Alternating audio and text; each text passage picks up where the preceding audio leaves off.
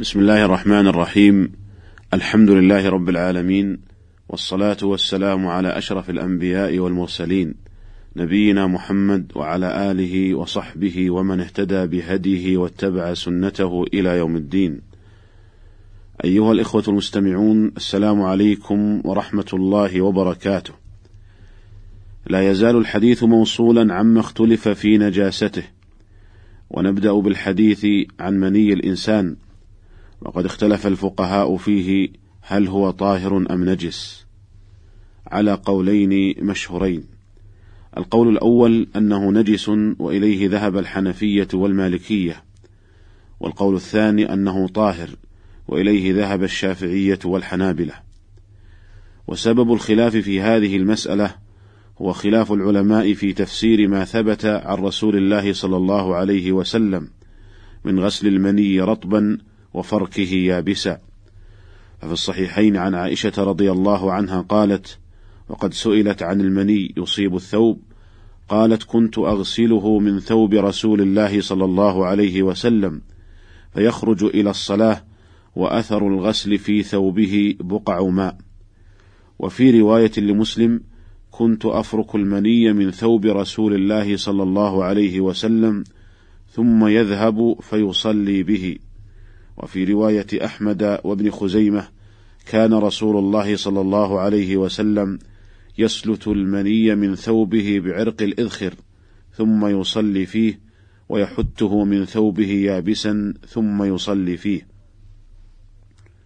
فأخذ القائلون بنجاسته من فركه يابسا وغسله رطبا دليلا على نجاسته، قالوا لأن النجاسة قد تزول بالفرك. وأخذ القائلون بطهارته من الاكتفاء بفركه يابسا دليلا على طهارته، إذ لو كان نجسا لوجب غسله. والقول الصحيح في هذه المسألة هو أن المني طاهر وليس بنجس، وهو الذي عليه عامة المحققين من أهل العلم، إذ أن حديث عائشة رضي الله عنها ظاهر الدلالة في عدم نجاسته، إذ أنها كانت تفرك تفركه إذا كان يابسا، ولو كان نجسا ولو كان نجسا لما اكتفي فيه بالفرك، خاصة وأن المني سائل ثخين ويتشرب الثوب جزءا منه.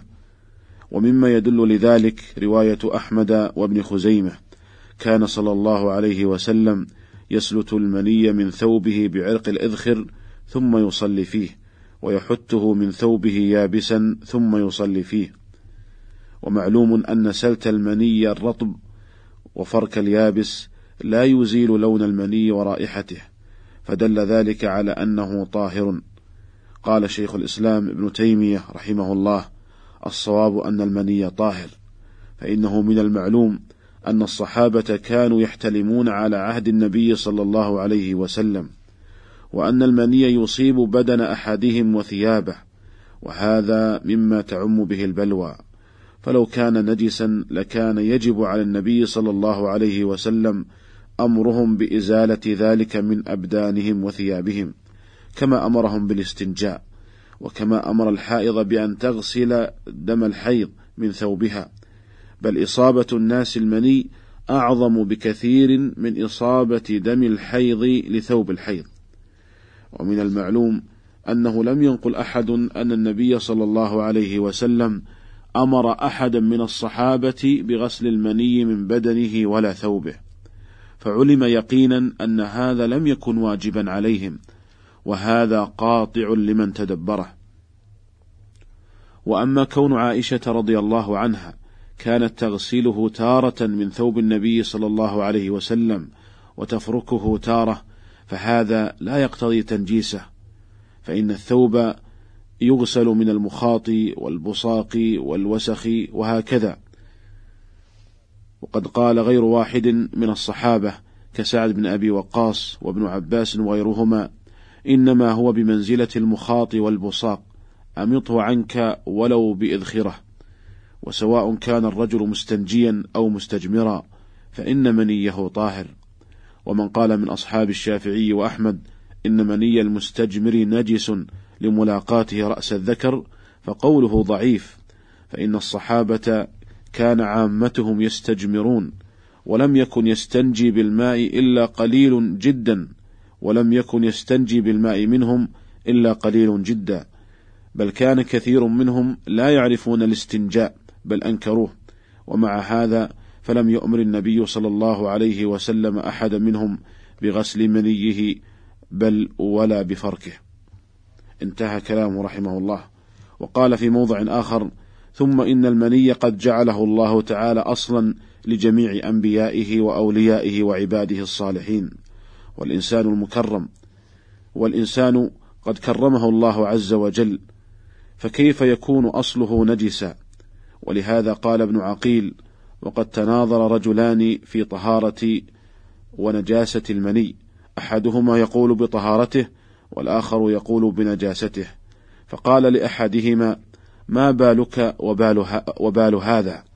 قال: أريد أن أجعل أصله طاهرا وهو يأبى إلا أن يكون نجسا. والحاصل أن القول الأظهر في هذه المسألة الذي تدل له النصوص والأصول والقواعد الشرعية هو أن المني طاهر وليس بنجس، والله تعالى أعلم. وأما ما يخرج من بعض النساء من إفرازات، وهو ما يسميه بعض الفقهاء برطوبة فرج المرأة، فهو ناقض للوضوء.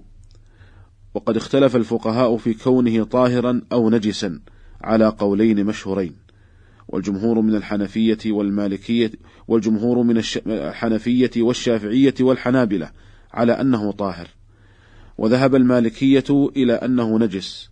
وفصل بعض الفقهاء فقال: إنما يخرج من إفرازات من الرحم عن طريق مسلك الذكر يكون طاهرا، وما يخرج من المثانة عن طريق مخرج البول يكون نجسا. وهذا القول قول وسط بين القولين، وهو الأقرب في هذه المسألة، والله تعالى أعلم. فإنما يخرج من مخرج البول يكون ناتجا عن استرخاء المثانة، فحكمه حكم البول، أشبه ما يخرج من ذكر الرجل من غير المني. وأما ما يخرج من مسلك الذكر فهو ليس من فضلات الطعام والشراب، فليس بولا، والأصل عدم النجاسة حتى يقوم الدليل على ذلك، خاصة وأن القول بالنجاسة في هذه الحال يترتب عليه حرج كبير لدى من ابتلي بذلك من النساء. والحاصل أن من ابتليت برطوبة الفرج من النساء فعليها أن تتحقق من مصدرها، فإن كانت من الرحم فهي طاهرة على القول الراجح، وإن كانت من مسلك البول فهي نجسة وعليها أن تتحفظ منها. وسبق القول بأن هذه الرطوبة تنقض الوضوء مطلقا، سواء كان خروجها من مخرج البول أو من مخرج الولد.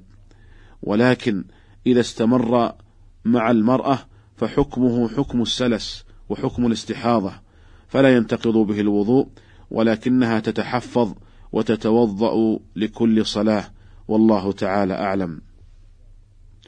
وأما المذي بالذال، وهو سائل لزج يخرج من الذكر عند الشهوة بلا دفق، وربما لا يحس بخروجه، فهو نجس في قول عامة الفقهاء.